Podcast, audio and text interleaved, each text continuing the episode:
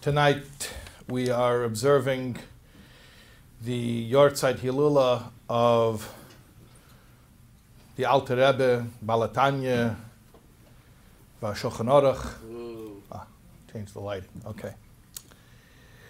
That's, that's the Oir of Shnei Oir. The Alter Rebbe was the Pesach in Nigla and in Nister, as is implied by his name Shnei Oir, the two lights and his two great works, the Tanya, which is the Torah Shebichsav of Chassidus, and the Shulchan Aruch Harav, which is his uh, revision and uh, new pres- presentation of, of, of, the halachas of Shulchan Aruch. Tonight's presentation is chiefly a biographical look at the life of the Alter Rebbe, and more specifically at one very particular tekufa or uh, period in the life of the Alter Rebbe, the, the months, roughly about 140 days leading up to the event that we commemorate tonight. So we're going to be speaking about focusing on the last few months of the Alter Rebbe's life. Uh, before, before we do so, I just wanted to share a, uh, an idea, a thought, a Torah thought. Happens to you hear something good and you want to share it. You know, it's like some people money burns a hole in their pocket. Others you hear a good vort and you you have to share it. So uh, Shabbos, I was actually in Crown Heights. They had the uh, the young professionals Shabbaton, so I was able to get away for a little bit and daven in 770. And Friday night, Chaim Sholbrook from Lahak came over and he opened up the Tanya to that day's Chitas, which was that, that Friday, just a few days ago, which is the end of Perek Yud Gimel. And he pointed something out to me, and I want, I want to share it with you. In, in the end of Perek Yud Gimel of Tanya, the Alter Rebbe is speaking about how a Beinani, a regular person, if he'll really work, he can get himself into that zone where he's feeling Avas Hashem. He's really feeling love of Hashem, and his Nefesh Abamis is asleep, and it's not bothering him. There's no distractions. There's no nothing, and it's as if he were a tzaddik in that uh, in that moment. Then the question, though, becomes: Is that Avas Hashem authentic or not? Now, why? Why would you question that? Because there's a general concept you know, I think it was Mark Twain who said, if you never lie, you never have to remember anything. Right? What does that mean? Is that a lie is different every time. So you have to, every time somebody asks you, you have to remember what you said last time to, to, to make sure that it'll be consistent. But if you always tell the truth, then you're always going to be consistent because the truth never changes. The truth is the truth. This is what King Solomon, the wisest of all men, also said. He said, Sfas emes the language of truth, tikkun la'ad, it endures forever. Whereas in contrast, vadargia lashin shakir, that a lie lasts only for a minute. So here's the question. The Beinani, he gets himself into that zone where he's feeling Avas Hashem, but then he finishes davening, he goes out into the street, and he feels Ava for other things that are not Hashem. So maybe the whole time he was davening and he thought he was having Avos Hashem, it was a bluff. Maybe he's fooling himself. Because if it were authentic, it would never change. So the Alter Rebbe addresses this. And the Alter Rebbe says, I'm aware of the concept that Sfas Emes Tikkun La'ad, that something that's real is unchanging. However, says the Alter Rebbe, Afal Pikain, notwithstanding the fact that generally truth should be constant. Legabe medregas habeininim, relatively speaking, you can't grade everybody according to the same test. You have to look at each person according to their level. So, relatively speaking, nikras aveda tama be'emes la'amite shalahem their love of Hashem is authentic. It is genuine love. Shalahem, according to them, relative to who they are. Ish, ish, kefi, medregase, medregas ha Each one of them, according to their level as beinanim. In other words, you have to differentiate. You have to tailor make the expectations to be appropriate to each individual, right? Like any good mechanech. Therefore, says the Alter Rebbe, I hereby declare or read about their ava, about the Beinani and his love of Hashem, shebetfilosim that they feel during their davening, gam kein sfas emes tikun lo'ad. I also call it sfas emes, even though it doesn't last forever. But he says he gives a he gives a, an, a, an explanation. It doesn't last forever, but whenever they want to get it back, if they'll put in the work, they could always get it back. So that in itself is a certain type of constancy. That any time they want to put in and invest the effort, they could get the ava back. So in that way, it's constant. Now, what's interesting is one word here, hareni. We know the word hareni. We say it every day, hopefully, right? Hareni right? Hareni, what does hareni mean? I hereby. It's in the first person. I. Hareni, I. This is the only place in Tanya, except for the uh, Hagdamas HaMalakit, where the Alter Rebbe is speaking as himself, but in the body of Tanya, in the Gan Prokim, it's the only place where the Alter Rebbe writes in first person. It's very strange. Why is the Alter Rebbe saying Hareni? I call it Fas Tikkun. Of course, you say. You, you wrote the whole book. Everything here is what you say. You hear the question? Okay, so want to hear the answer? I'll tell you though, just a few minutes ago before you came in, I had the real event. The real event was the children's program that we had before I came in for the adults program. We bought some beautiful Chav Dalat children's program. We sang Nigunim. We, we, we, had a raffle. Baruch Hashem was beautiful. So I told them this vort. They followed, by the way. And uh, I asked if anyone, any of the boys there, had the name Schneer. And, you know, I figured in a, in a room full of 20 Lubavitcher kids, you know, statistically speaking, I'll probably find one, right? So there were a few. And the one who was not uh, too bashful and was able to speak up, so I said to him, perfect. I, I, don't know how old the kid was, maybe six, seven, eight. I mean, I can't judge. But uh, I'm not a good uh, judge of how old a kid is.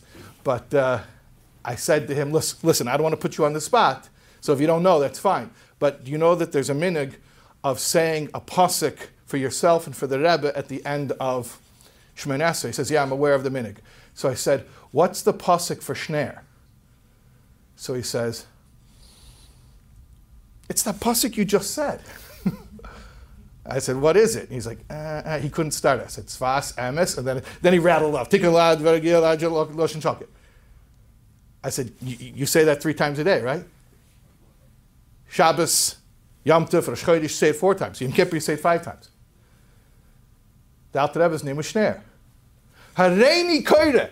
I read this pasuk. The Alter Rebbe is talking about himself because every single day he was saying that pasuk. Now, just to add to that, after I heard the Vort and I was walking back to Oli where they had the, uh, the dinner for the young professionals, so I was thinking a little bit more about it. What a beautiful concept that is. The Alter Rebbe, we know You know, when the, the, the, the Rebbe told the story about the Alter Rebbe's Mesiras Nefesh for the Yeldis, for the woman who had given birth, and how he, he went and he cooked soup for her and he took care of her. The, the Rebbe makes a point of saying, look, you're talking about the Alter Rebbe in the middle of davening. Could you, could you think of anything holier than the Alter Rebbe and the Alter Rebbe davening? I mean, that's like the pinnacle. So every time the Alter Rebbe davened, you know, you could imagine what kind of davening you're talking about. Real Sfas Emes. And nevertheless, the Alter Rebbe didn't step back out of Esrei until he mentioned our davening. That's a nasi.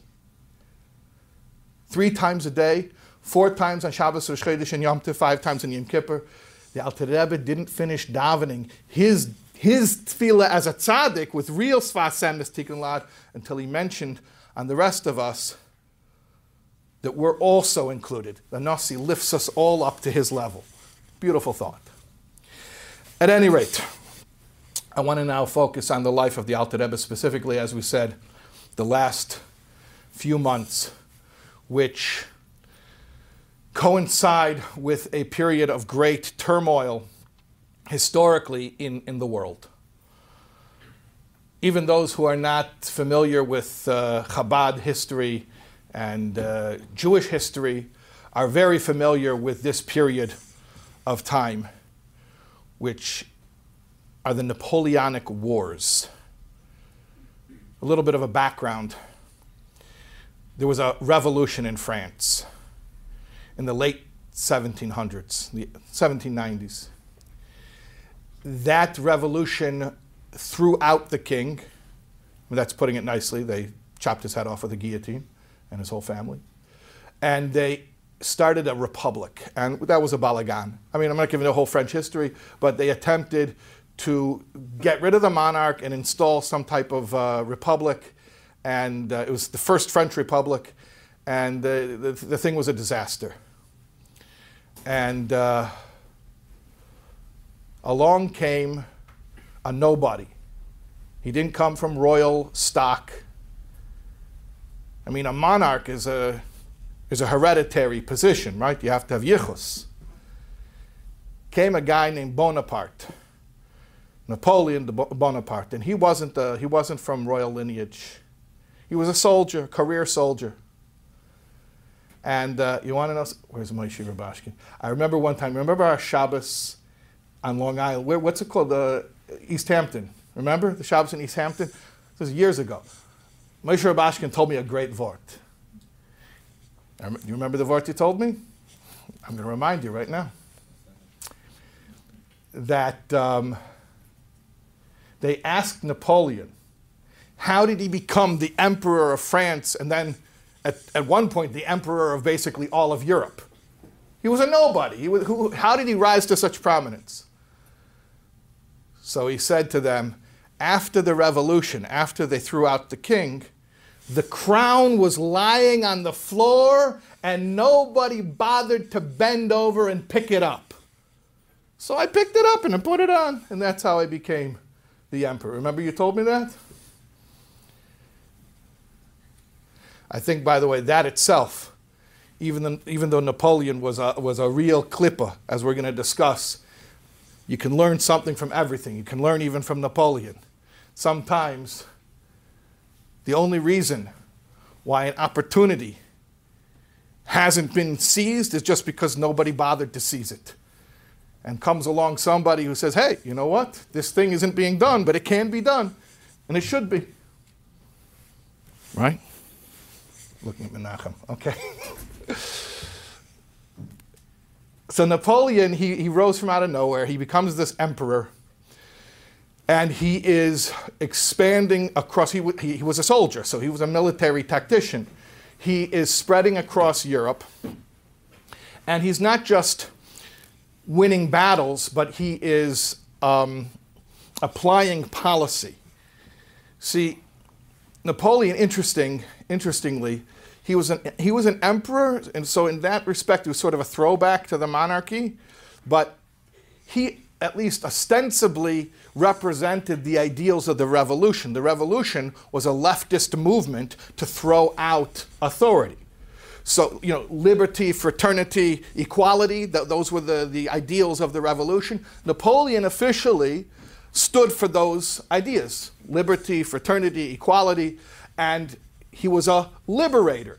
In other words, he was giving rights to people who never had rights. Because if you think about it, how was Europe run for centuries, for millennia? Is you had an absolute monarch who ruled by divine right. That means every political scientist of the day would say, "Why is it? Who's the king? Who? Why should he rule? What do you mean? Because the Abishter installed him. It was a concept, it was everyone understood that a king is a representative of Hashem. It's interesting because Chassidus says the same thing. It says that a head of state is like an antenna. The hashpah that comes into the world through the ayin sorim, the 70 ministering angels, which represent each country, each country, the 70 umais, have, you know, like the 70 wolves surrounding the one lamb. So the nations, the proto nations that are enumerated in, in Parshas Noach, there are 70 of them. There's, there's 70 ministering angels. A head of state, a president, a king, or whoever, is like one of those, but he's the embodiment on earth, and he sort of acts as a conduit for all the hashpah, all of the, the, the, the affluence of blessing for the, the country over which he, he rules. And that's how it was understood. A king is, is, is, is, is God's representative, and you don't mess with him. So came Napoleon, and he, and he sort of rode in on the revolutionary ideas, and he was a liberator. And he was going around giving rights to people that they never had before. Now, included in those to whom he was giving rights were an oppressed, disenfranchised minority in Europe known as the Jews. The Jews didn't have rights. I mean, the Jews had less rights than everybody else. And Napoleon came along and he started giving rights to Jews. And people were very excited about this, to the extent that even in the uh, Hasidic world, many of the Chassidish Rebbe's, the tzaddikim, Talmidei Hamagid, were very pro-Napoleon. In fact, they almost all were fa- looked favorably upon uh, Napoleon coming into Eastern Europe, hoping that he would bring some of the liberation uh, into Eastern Europe that he had uh, already uh, installed in Western Europe. And there was really one dissenter, there was one opposition among the, uh, the Hasidic Rebbe's, meaning the Talmidei Hamagid, and that was the Alter Rebbe. And in fact, there's a letter, the Alter Rebbe wrote a letter to Moshe Meisels, great chassid, Moshe Meisels, or Meislish. In fact, the letter is uh, in, in the book Beis Rebbe. It's also in the Igros Kodesh of the uh, that's as different from the. Igeros HaKodesh is a part of Tanya. Igros Kodesh are letters that the Alter wrote and were compiled. He, he wrote a letter, the Alter wrote a letter to Moshe Meisels, and he tells Moshe Meisels, he says, Napoleon is a klippa, he's a klippa kosher, he's a bad guy, he's, he's, he, he, there's a koyach hatoma to him, he's, he's, he's bad stuff, he's a, he's a spiritual impurity. And uh, if he's going to succeed and he's going to conquer Eastern Europe, it will be materially beneficial for the Jews. They will have rights and they'll have material opportunities, but it will be spiritually devastating. It will be spiritually devastating. It will lead to assimilation, and the Jewish people will, will be destroyed. We cannot let him win. We have to support the Tsar. And in fact, this same Moshe Meisels, to whom the letter was written, actually stood up, as a chassid does, when his Rebbe tells him something's important, and he voted with his feet, and he actually helped, he assisted tangibly the, uh, the effort of the Russians in defeating Napoleon. What's the story? I'm sure many of us are aware at least a little bit of it because it's mentioned in a Hayom Yom. There's the uh, Hayom Yom of Yud Tes Adar Sheni. Anybody has a birthday Yud Tes Adar Sheni? Anyone who's Baki in Hayom Yom? You know the Hayom Yom Yud Tes uh, Okay, we'll get to it. Moshe Meisels was a, a, polyglot. He was multilingual. He spoke uh, French and German, Russian, Polish. So uh, the Alter Rebbe told him that he should use his knowledge of languages to get hired by French intelligence. And that when he'll be hired by the French intelligence, he'll have inside information, and then he should smuggle out the information to the Russians to give them an advantage. In other words, to be a spy. So Moshe Meisels was a spy for the Russians against the French. And in fact, there was one very pivotal uh, contribution that he made. Um, it's known that the, the French, when they were coming into Eastern Europe and they, they came into Russia, they would uh, attack the armories. We all know what an armory is, right? Like that, there's, there's an armory in Brooklyn. They don't use it for an armory anymore. They use it for the, the Satmar uh, Chassidim to make their, uh, what, the Chaf Aleph uh, Kislev. But you know what an armory is? No? An armory is a place where armies keep their stuff. It's full of what? Mitzvah tanks, yeah, exactly. Yeah, that's where they keep their armaments. That's where they keep their weapons. So if you can go and attack an armory, you're cutting off the military supply. It's, it's pretty uh, devastating. So the French had already done this, and uh, they were next plotting to hit the armory in Vilna. Vilna had an armory, and Moshe Meisels lived in Vilna which uh, that's, that's a story for another time, but Vilna was a bastion of Hisnagdus, of opposition to Chassidus. And there were a few great Chassidim of the Alter Rebbe who lived in Vilna who were instrumental in, in fighting those battles. But that's maybe a story for another time, maybe Yutes Kislev. But at any rate, Moshe Meisels was the one who found out the French were plotting to hit the armory in Vilna. He got news to the Russians before it happened. They were able to stave off the attack. I mean, normally they only had a certain amount of guards uh, guarding an armory, but then they reinforced the, the, the, the troops, and this was considered extremely pivotal to the Russian, ultimately to the Russian victory. So, and in fact, the Tsar had instructed his army to provide any support that Rabbi Baruchovich will ask for because he was considered to be such an important asset to the state, to the Russian monarchy. Okay, so, oh, the Hayom Yom, I forgot the Yud Tessa, the uh, Sheni. So the famous story. What was the story? Moshe Meisels was one time, he's in the war room with a bunch of French generals. And they have the maps open and they're looking where they're going, where the armies are, where they're going to move them. And he's the interpreter and uh, all of a sudden the door flew open. He said, The door flew open so violently, I thought it was the enemy. I thought we were being attacked. We were all going to be killed. But then I looked and I saw it was Napoleon himself. Napoleon, he was the emperor. He had generals at this point who did, you know, who worked on actual battle plans. So he wasn't expecting to see Napoleon. Napoleon barged in. He says, Napoleon looks at me. I looked a little bit different. My shemaz looked like a Yid, right? And so he's standing there, Orthodox Jew amongst you know these these generals. And Napoleon, he says, immediately looks at me like I'm funny, you know, something something's out of place. And he walked right up to me. He says, You're a spy. And then he took his hand and he put it on my heart. And Napoleon apparently, he was sort of like a human polygraph test, right? That could read um, the heart rate and he could tell if a guilty person was, you know, if his heart was responding like a, like a guilty person, he could tell. So he came over and he says to Moshe Meisels, You're a spy! And then he puts his hand right on Moshe Meisels' heart. Moshe Meisels says, What did we learn from the Alter Rebbe? That the brain has to rule over the heart. So I thought to myself, you know what? I'm not afraid.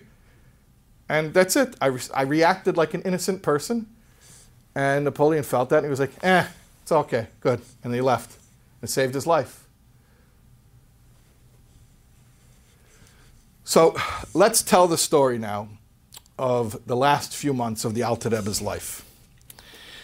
Um, where should we begin? I think the story really begins Tisha B'Av. Tisha B'Av, we know, is a day of devastation historically for the Jewish people.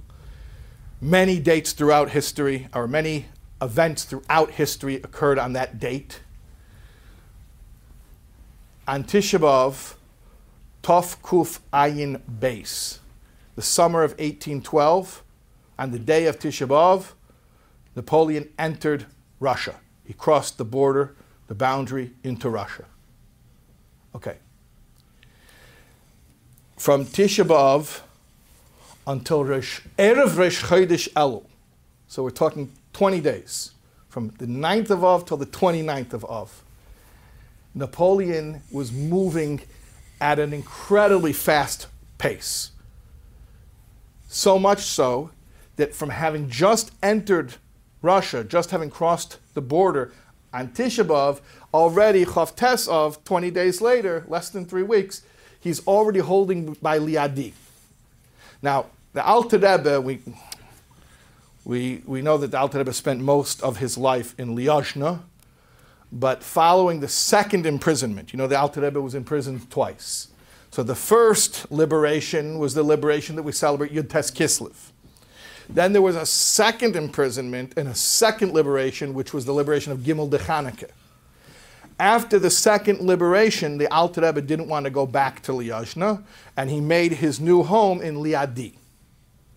So the Alter Rebbe lived in Liadi from Tov Kuf Samach Aleph, that's 1801, until Tov Kuf Ayin Gimel, until 1813, meaning the, the very end of his life, the last 12 years of his life. The Alter Rebbe left Liadi only because Napoleon was literally hours away from entering the town. And he knew that it was not safe for him, that if Napoleon comes into the town, it's not going to be good. So from Tisha B'Av, when, the, when Napoleon entered Russia, until Chof Tes, the 29th of Av, 20 days later, which was Erev Resh Chedesh Elul, which was also Erev Shabbos that year. Resh Chedesh Elul was on a Shabbos. On an Erev Shabbos, the Alter Rebbe with his entire family picked up from the place where they'd been living for 12, 13 years, and they left. On an Erev Shabbos. On an Erev Shabbos. You understand what that means on an Erev Shabbos? I mean, just to, to try to wrap our minds around it, we know there's a famous story about Tes Kislev. When they came and they brought, the, when they took the Alter Rebbe away to prison, when they brought him to, toward Peterburg, you know the story on Erev Shabbos when the Alter Rebbe refused to travel. And he told them, I'm not going to travel because it's Erev Shabbos. And what happened? The axle broke. And then they went to fix the axle, and then the horse died. And no, no, no, no matter what they did, they couldn't get the, the, the, the wagon to budge. They understood the Alter Rebbe was using some type of powers to make this happen. And finally, they begged him. They said, Rebbe, fine, let us just get to the village. We're not going to continue traveling. We'll just get to a nearby village. He told them, no, we're not going to budge. And they spent Shabbos at that spot.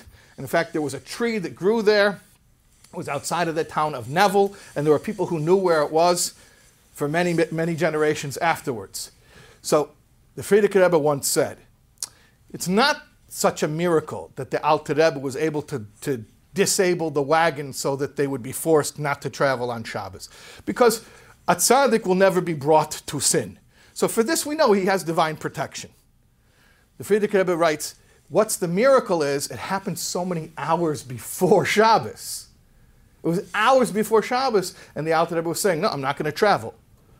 So you see, miracles happen in the Alter Rebbe's behalf that he shouldn't have to travel out of Shabbos. Chav Tes Elul, Erev Shabbos, Erev Rosh Chodesh, I mean, Chav of Erev Rosh Chodesh Elul, they were traveling on Erev Shabbos. Not only they traveled on Erev Shabbos, they didn't get to the town where they spent Shabbos until, until 30 minutes before Shabbos. So it was a serious issue. It was life and death. It was no joke. The Alter Rebbe left with his family. He left with all of his possessions. I think there were 60 wagons. Um, they were also accompanied by a military guard. This was not an honor guard. It wasn't for pomp and circumstance. It was for protection because it was a war zone and the Alter Rebbe was a targeted individual.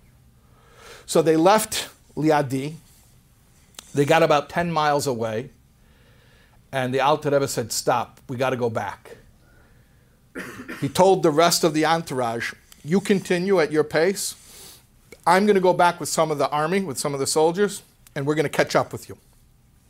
So the Alter Rebbe, with some of the soldiers, they went back to Liadi. They went to the house. The Alter Rebbe says, check the house, make sure that everything was taken from the house. They went back in the house and they found a few articles that were left there a pair of slippers, a couple of other objects.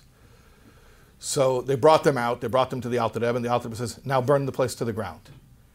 They burnt the Alter Rebbe's home to the ground. They got back in the wagons and they turned around, they caught up with the rest of the, the entourage. Hours later, the French army arrived with none other than Napoleon himself and Napoleon was asking, Bring me to the home of Rabbi Baruchovich. And when they brought him there and he saw it was on fire, he was irate. After he saw that the house was burnt down, he sent out emissaries all over town to ask if anyone has an object they might have received from the Alter Rebbe. What was this? The Alter Rebbe understood very well what was going to happen. That's why he burnt down the house. Napoleon, like the Alter Rebbe says, was a klippa. He had a kayachatoma.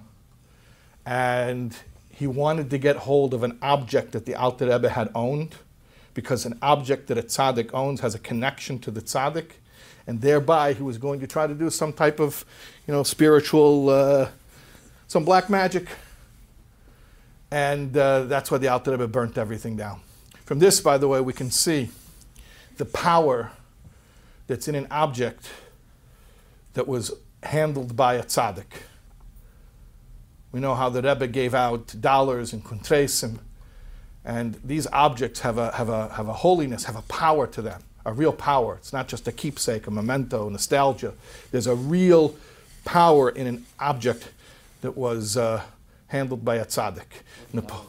Hmm?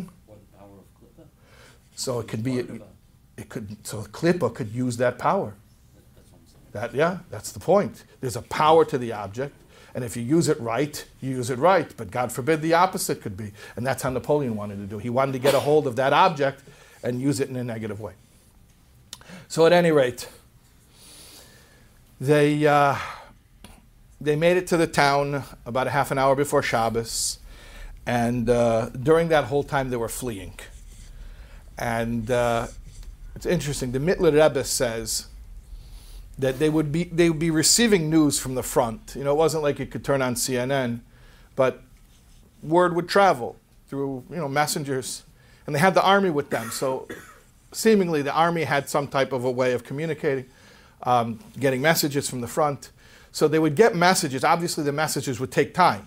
So they would find things out a- after it happened. I don't know the lag time, but the point is, the Mittler Rebbe said that all, all during this whole tkufa, while they were running, he says the Alter Rebbe would be openly discussing the current events, and he would be talking about Napoleon and the Tsar and the wars. And he said there was such ruach hakodesh, open nevuah. The Alter Rebbe would be describing what's happening, and it would it, everything that he was describing would happen exactly as he described it.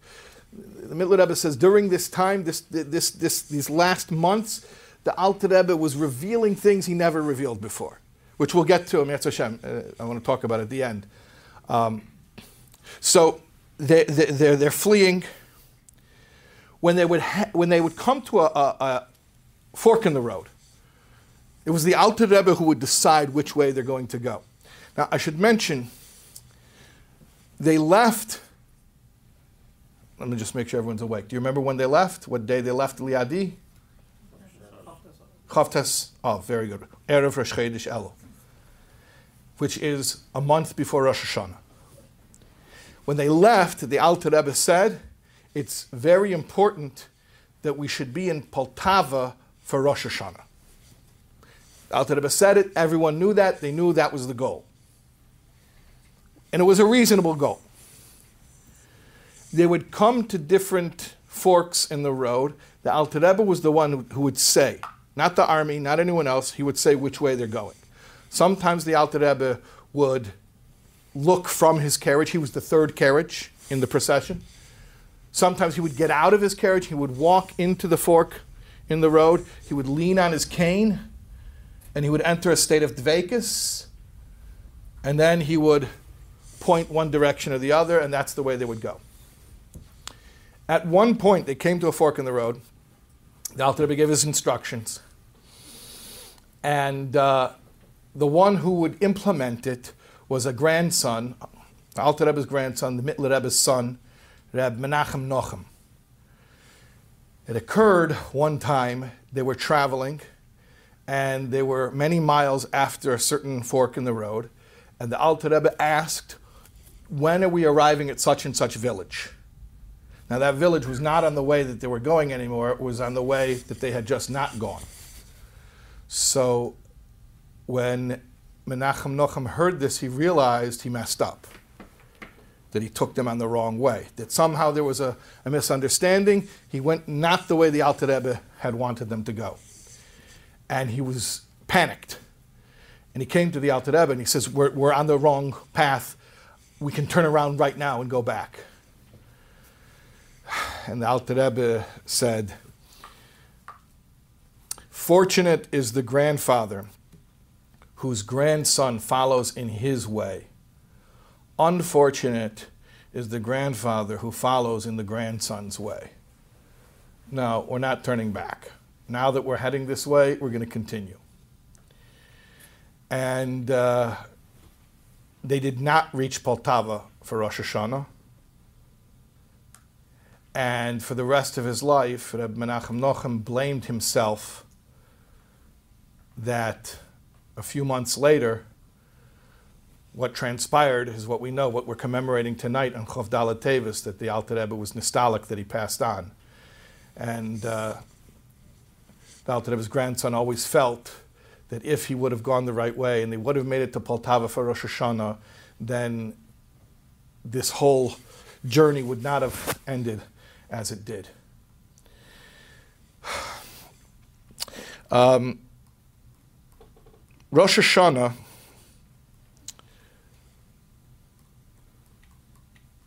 somehow it was known. I don't know how tzaddikim know these things, but however they know that if you could blow shofar before the other tzaddikim, then your army that you're supporting is going to win. So the Alter Rebbe was, if he would blow shofar first, Rosh Hashanah, we're talking about Tov Kuf Ayin Gimel, then, then, then the Tsar is going to win. And if the Tzaddik Poilin, meaning the other Talmidei Amagid, uh, including Yisrael Kozhnitzer, the Kozhnitzer Magid, uh, Aaron Karliner, and in, in, in, in fact, even Reb Levi Yitzchak Berditchever. I, in fact, uh, on the way over here, I was talking to my son, and I mentioned Reb Levi Yitzchak Berditchever was one of the pro-Napoleon uh, Tzaddik and my, my son said, Reb Levi Yitzchak Berditchever, I mean, he was so much on the same page with the Alter Rebbe. So Ulay I just, this is from the Boich, but I said, you know, Levi Yitzchak Berditchever was such a lover of Jews, maybe he was, he, he was just, he had so much, so much compassion that he just wanted it to be easier on them. Pasha begashmias. And that's the, the, the, Lakula Alma, the, the Alter Rebbe agreed that if Napoleon's going to win, begashmias, materially, it's going to be it's going to be beneficial. It's going to be an easier life. At any rate, Rosh Hashanah, the Kozhnitzer Magda, the Bisrok Kozhnitzer, he got up, he got up before dawn, went to mikveh, and he started davening Shachas right at the first possible moment, and he was davening quicker than he ever davened before in his life until he got to Tkiyas, and, and, then he did the Tkiyas, and then after he finished, he said, the Litvak chapped it already. The Talmidei Amagid used to call the Alter Rebbe the Litvak, because they were Pelisher, and he was a Litvisher. He was from Belarus, which was Lita. He spoke differently. They used to say Git Yomtiv. He said Gut Yomtiv, right? He was a Litvak, a Kalta Litvak, like they say. That's why he was Moichin, he was Chabad, and they were the Pelisha, you know, the emotional, Chagas. At any rate, so he said that Litvak, he already chapped it, he already got it. How did the Alter Rebbe beat them? Well, everyone who goes on Mivtzayim, or anyone who has Rachmanas on their wife before they go to shul knows about this uh, right? You don't have to do Tkiyas in davening. You can do tkiyas first thing in the morning. So the, the Alter Rebbe got up, he did tkiyas, and then he went and davened. Later on, that Rosh Hashanah, the Alter Rebbe was speaking to the Mittler Rebbe. And um, he said to the Mittler Rebbe, he says, things have changed. Now remember, now we're talking about 41 days is that the right math? Since, since Napoleon entered Russia? From Tisha B'Av till Rosh Hashanah. Uh-huh. And at, at, for these 41 days, Napoleon, he's winning every battle and he's moving. He's moving fast. He's trucking. And Rosh Hashanah, the Alter Rebbe says to the Mittler Rebbe, he says, it's changed. There's been a change. I'm going to tell you what's going to happen. He's going to reach Moscow. He's going to take Moscow. But then he's going to get turned around and he's going to have to run away, and that's going to be his ultimate defeat, his complete downfall. And when the Chassidim heard this, they were overjoyed, and Sudas Rosh Hashanah that, that year was, was exceptionally uh, lebedik, and they said L'chaim that Napoleon's having his downfall. Now, Erev Yom Kippur, Napoleon took Moscow, meaning nine days later, right? Yom Kippur is 10, the 10th of Tishrei, so Erev Yom Kippur is the 9th of, of Tishrei. So the, the Alter Rebbe said, on Aleph Tishrei, on Rosh Hashanah, he's going to take Moscow. That's what happened nine days later, Erev Yom Kippur. Napoleon took Moscow. Afterwards, the Mittler Rebbe came to the Alter Rebbe and he was crying. And he said, He already took Moscow and he's still there. He's still there. He's not going away. You said he's going to take Moscow, but then he's going to get turned around. He's going to run away, and that's going to be his ultimate downfall. He took Moscow, and he's staying in Moscow. The Alter Rebbe was davening, and he had his tefillin on. He said to the Mittler Rebbe, says, you see, I'm wearing tefillin, and I'm only going to tell you the truth. I told you he's going to take Moscow, but he's only going to hold on to it for a while, and then I'm telling you, he's going to run, and that's going to be his ultimate downfall. We see also that sometimes the Rebbe tells us something's going to happen, and it doesn't happen in the timeline that we, that we understand that it's going to happen. But in the end, what the Rebbe says is going to happen. And that's precisely what occurred. And it's something that, that historians study to this day. How Napoleon, who was so successful, was turned around and he had to leave Moscow. He had to retreat. So when the Rebbe tells us what's going to happen, sooner or later, that's exactly what's going to happen. It's actually, there's a, a vort in Likutei Sichos. The Rebbe speaks about that between the, the, the commandment to make a mishkan in Truma, Titzave, you have a kisisa. Kisisa is cheta egel. So you have an interruption of a very negative thing. But between Vayakel and Pekudei, Vayakel is Moshe is gathering the Yidden. Pekudei is they actually put together the Mishkan. There's never a hefsek. Some years, Vayakel and Pekudei are separate. So you've got to wait a little bit. You got to wait till the next Shabbos, but there's not a hefsek. Because once Moshe gathers the Jews and says, This is what's going to happen, this is what's going to happen, Kinderlach. So at any rate, the Mittler Rebbe was crying. He took Moscow. He's in Moscow. He's still there. He's holding it. Alter Rebbe told him, "Don't worry. You wait and you see. He's going to get turned around from Moscow." Now, I should mention that during that same exact kufa where the, the Alter Rebbe is telling the Mittler Rebbe, "Don't worry." Let's rewind a few days to Shabbos Shuvah, the Shabbos between Rosh Hashanah and Yom Kippur. The Alter Rebbe was weeping. And the Mittler Rebbe and the Tzemach Tzedek came to him and they asked him about it. And he said that he's thinking about after the, after the French have to retreat from Moscow, it's still not over. He says, because as they're retreating and they're going back to France, he says, I see already the devastation to the Jewish communities that's going to be inflicted by these French soldiers as they go through Belarus, as they go through White Russia. And Alter Rebbe was weeping about this. And indeed, that was the case, that even after they were defeated, but you know, they, uh, there were pogroms as the, the French retreated back through uh, Belarus. You know, never, never pass up an opportunity to uh, inflict violence upon the Jews, I guess. So,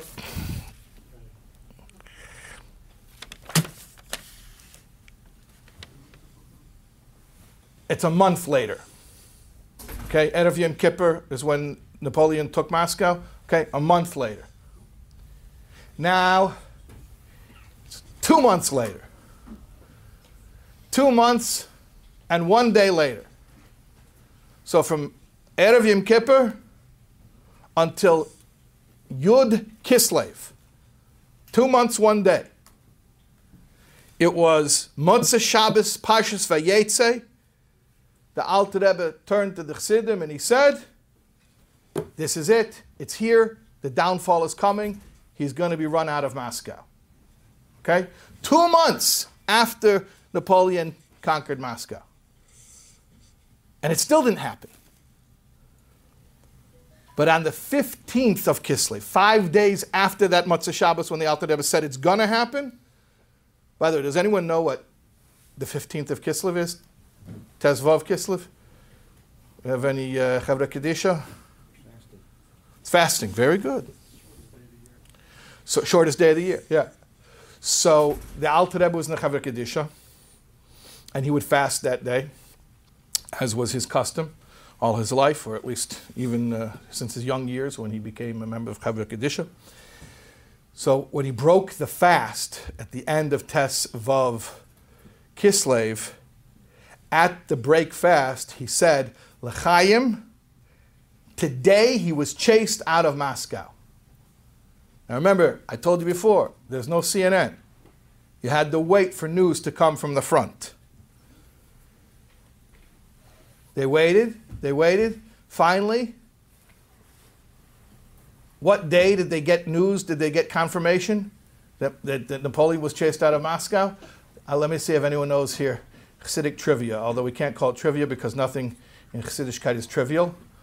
But there's a day of the year that's called Yom HaBesura, the day of good tidings. Does anyone know the Yom HaBesura, the day of good tidings?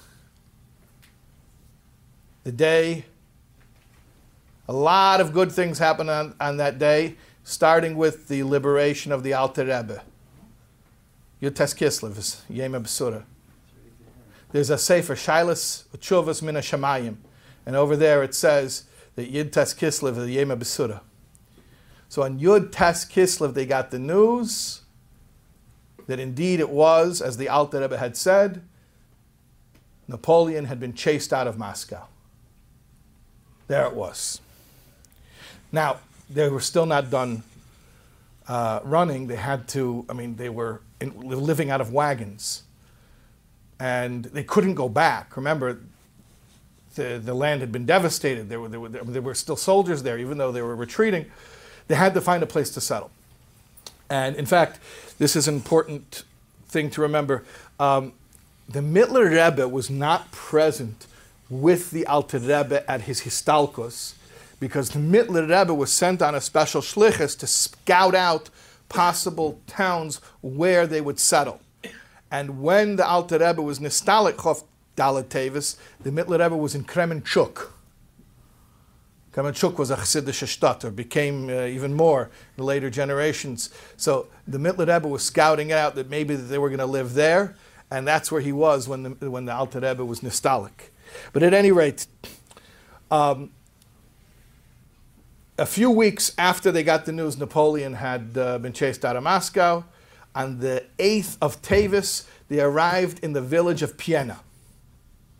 Piena, we know that we know Piena because that's the last place where the Alter Rebbe lived. And he lived there for 16 days. Now, I, I mentioned to you before, the Mittler Rebbe had said that during that whole Tekufa, that 140 some days, that the Alter Rebbe was speaking open Nevuah the whole time. I, I, I, should add also that the Alter Rebbe was revealing Chassidus on a totally new level the entire time, and especially those last 16 days, from the 8th of Tavis till the 24th of Tavis, two and a half weeks, the Alter Rebbe was revealing Chassidus on a level unprecedented. And during those 16 days, the Alter wrote two very, very important works of Chassidus. He wrote what later became Simin Chof of Igeras HaKodesh, and an essay known as Nefesh Hashvela, the humble soul. And they both are about the same topic. What topic are they both about? The Alter Rebbe brought out a whole new perspective on the value of physicality. That it's not just like we think, you know, in Tanya it talks about the Alter Rebbe brought out, that's me, perspective on the value of. Yeah, that's what I sound like. I gotta stop talking. It's always weird to hear your own voice recorded. Um, we know in Tanya, in Prokim Lamed Hey, Lamed Vov, Lamed Zayin, so over there it talks about mitzvahs maisias, dira b'tachtenim, but over there, what does the Alter Rebbe say? He says, why is maisa important? Why is the stuff that you do in the physical world with a body important? He says, because it's a yisna oim and a chayshich.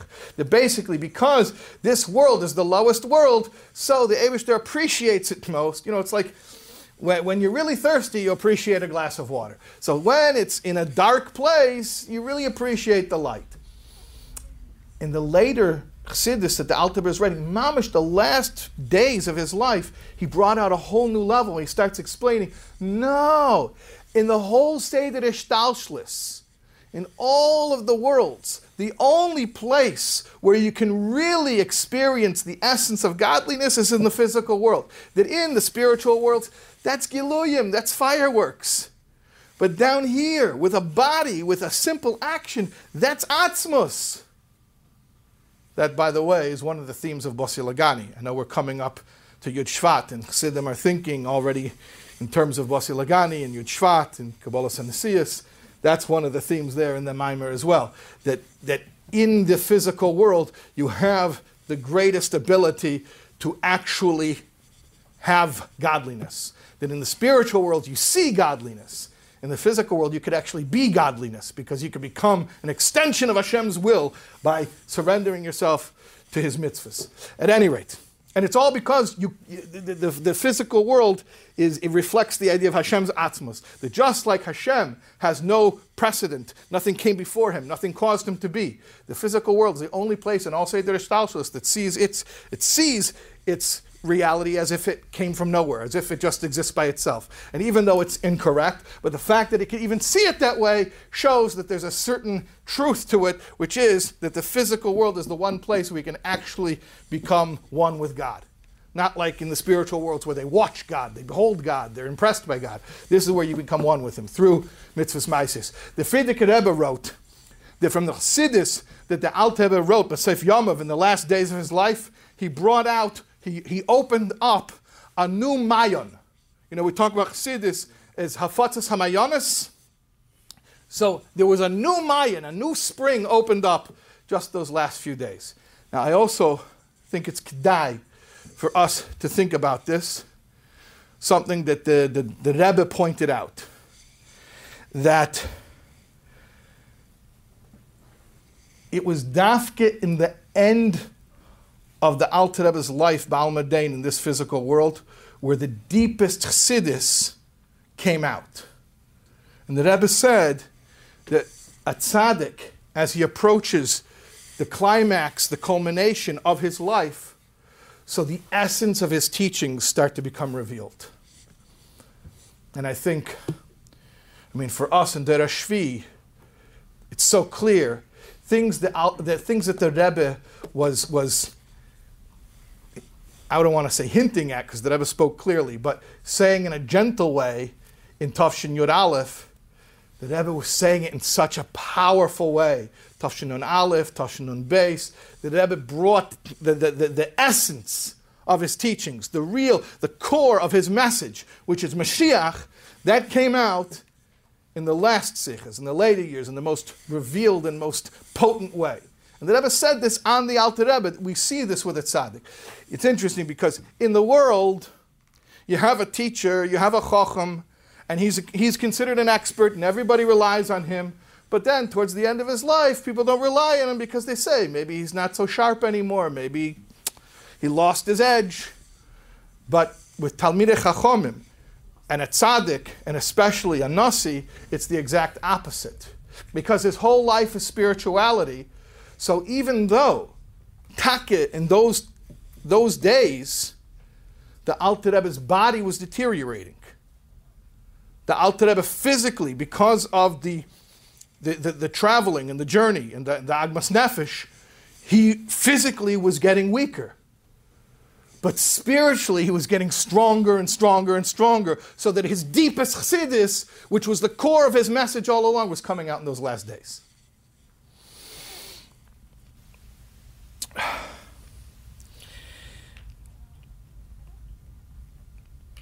Chof Dalet Tevis, as we mentioned, was ultimately the Alter Rebbe's Histalkus. It was a Motzei Shabbos.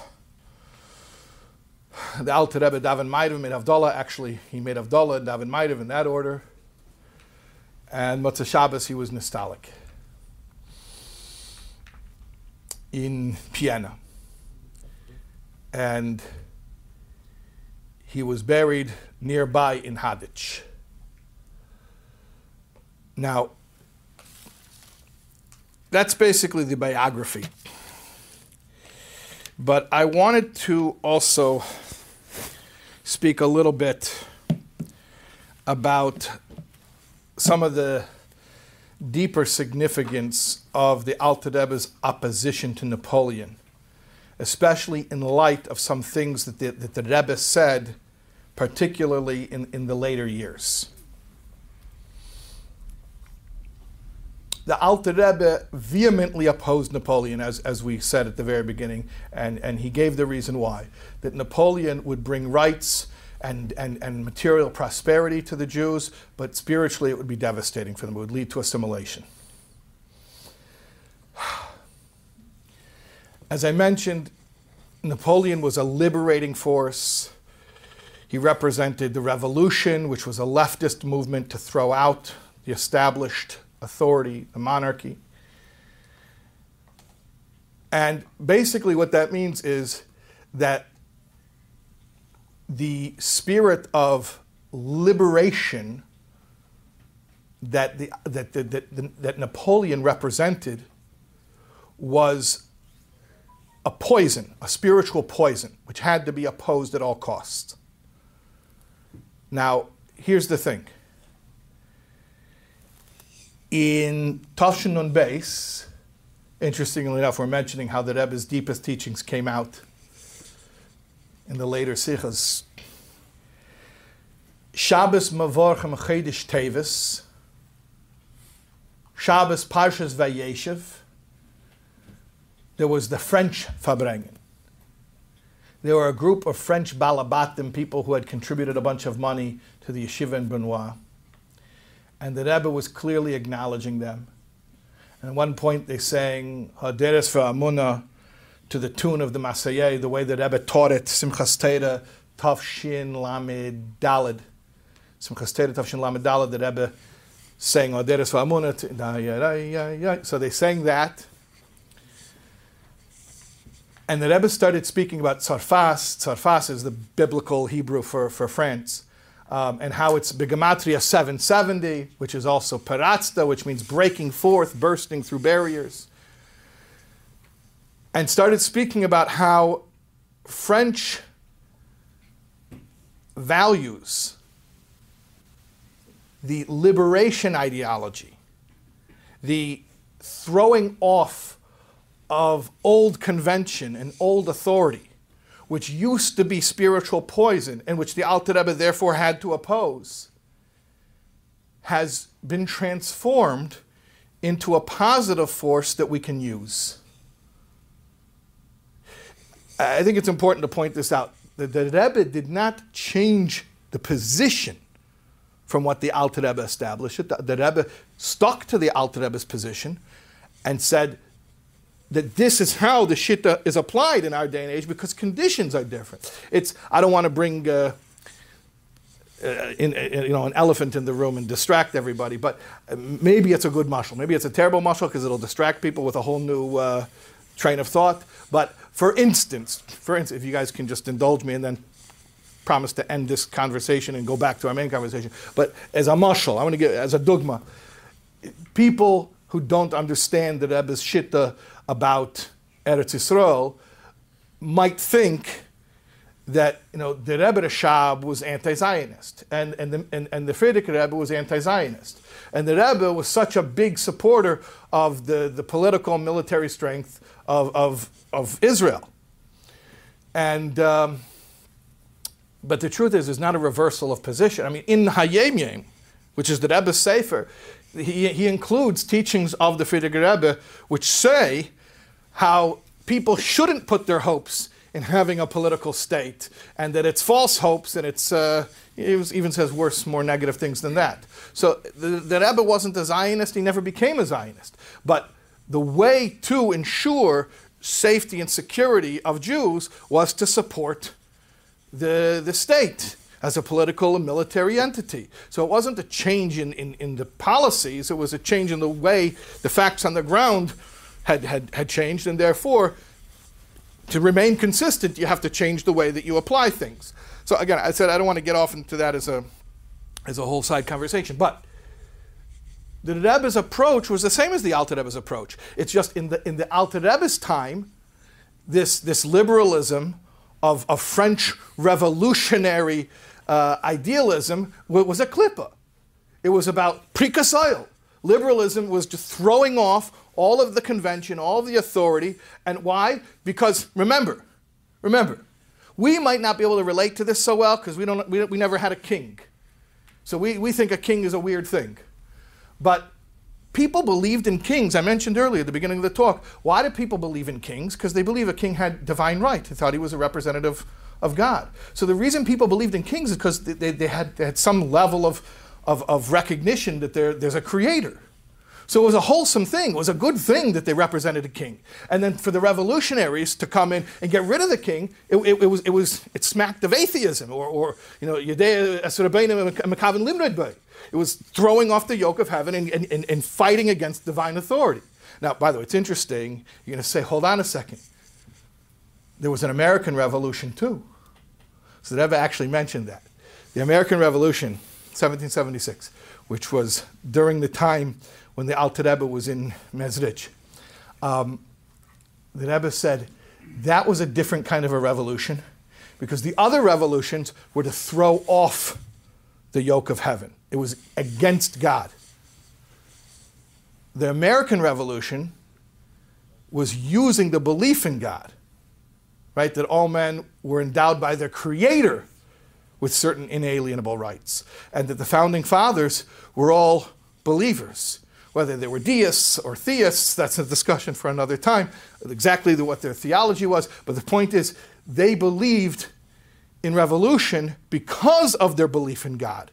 And the Rebbe points out, and that's why America was successful, why America has had longevity. And in fact, I don't know if people realize this, but do you know the oldest existing government in the world? It's very surprising because you know you go to Europe, you go to England, let's say, and you stay in a house that's 500 years old. It's not even a historical landmark. It's just houses are 500 years old. And in America, if something's 100 years old, it's, you know, it's, it's ancient, right? I think the oldest Chabad house I've ever been in is uh, in Merion Station, Pennsylvania. They bought a building from, that was built 1695, which is the times of the Baal Shem Tov. I think that's the oldest building that became a Chabad house. You know, that's ancient. In America, 1695, that's ancient, right? In Europe, you know, you see things 500 years, 600, 700. You go to Eretz Yisrael, things are 1,000 years, 2,000 years. You know, the Kaisel is 2,000 years old, right? But surprisingly, what's the oldest continuously existing government in the world? The United States of America. So even though it was a revolution, but it was a theistic revolution, it was a revolution that was based on freedom of religion, or like, like the Rebbe pointed out, not freedom from religion, but freedom of religion, freedom to practice religion and, and, and the belief in God. And therefore it was, it was mevareches, it was blessed, and it continues to this day. The French, their, their revolution, I remember I told you, they threw out the king and they put in a, uh, a republic. The republic didn't last, I don't think it lasted a decade. But you know how many republics France has had? Since that revolution? I think they're in their fifth republic. I think with de Gaulle in the 50s, they started the fifth republic. It's still going till now. But every, every 50 years, they're changing it up, making a new government. Why? Because it wasn't, it wasn't based on God, and therefore it's, it's fleeting, it changes. It's based on humanism, it's based on you know, prikas ol. But here's the chiddush. The Rebbe said, that attitude of, of, of freedom, we could do whatever we want, we could throw off authority. At the time of the Alter Rebbe, was poison, and it had to be addressed like that, and that's why the Alter Rebbe was Meiser Nefesh, Kipshutoi. We know that his fight against Napoleon, let's say it bluntly, the Alter Rebbe's fight against Napoleon is what precipitated in his demise. So he was Meiser Nefesh to fight that klippa. Yet the Rebbe comes out Shabbos Mevarchim Chodesh Tevis, Parshas uh, uh, Vayeshev Tof Shin Nun Beis, and the Rebbe says, now we can use it. He said the, the spirit of liberty, fraternity, equality, the French liberalism, the openness, we can use it. We're at a point now, we're so close to Mashiach, we don't have to be afraid of it using us we have the Balabatishkeit. We own it. And, and then the Rebbe pointed out, which is why we took their song. We took the Marseillaise and we turned it into Ades Ve'amuna, L'chai Olamim, which praises Hashem as the one who is eternal. and, and, and, and, and exists forever. So we're the boss, we can use it. And the Rebbe even says an interesting thing there. There's a concept in Torah of following minhag hamakom, which is an interesting concept. Chayra in, in, in, in, in Yiddishkeit, you have to have your principles, you don't change, you don't veer, you don't adapt. And the Rebbe says, but yet in Torah there's a concept of minhag hamakom, that when you're in a place, you follow the style of the place. So the Rebbe said, what does that mean? That different times and junctures in history, there's a different ruach. And you have to know how to use it the right way. So in the time of the Alter Rebbe, leftist revolutionary liberation ideology had to be opposed at all costs. In our day, so close to Mashiach, we could use it. There are no limits. You can do anything you want. Nobody can stop you. You have all the freedom in the world. We can be as Jewish, as openly as we want to be. We just have to have the right attitude. We have to understand the opportunity that it affords us. Now, would any of us step forward and make that judgment call? No. But the Rebbe stood up in 1992 and he said, We came to a new place, we came to a new juncture in history. And that the things that used to be a curse are now blessings. So, yeah, if your great, great, great, great grandparents would have suddenly had the affluence and the freedom that you have, it would have been terrible for them.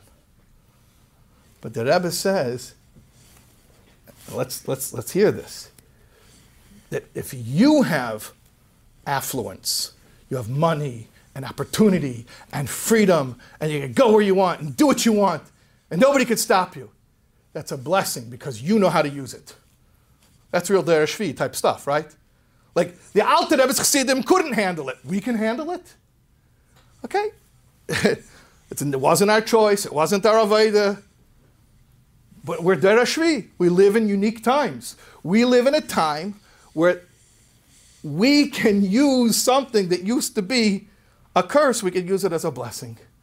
We can use it as an opportunity.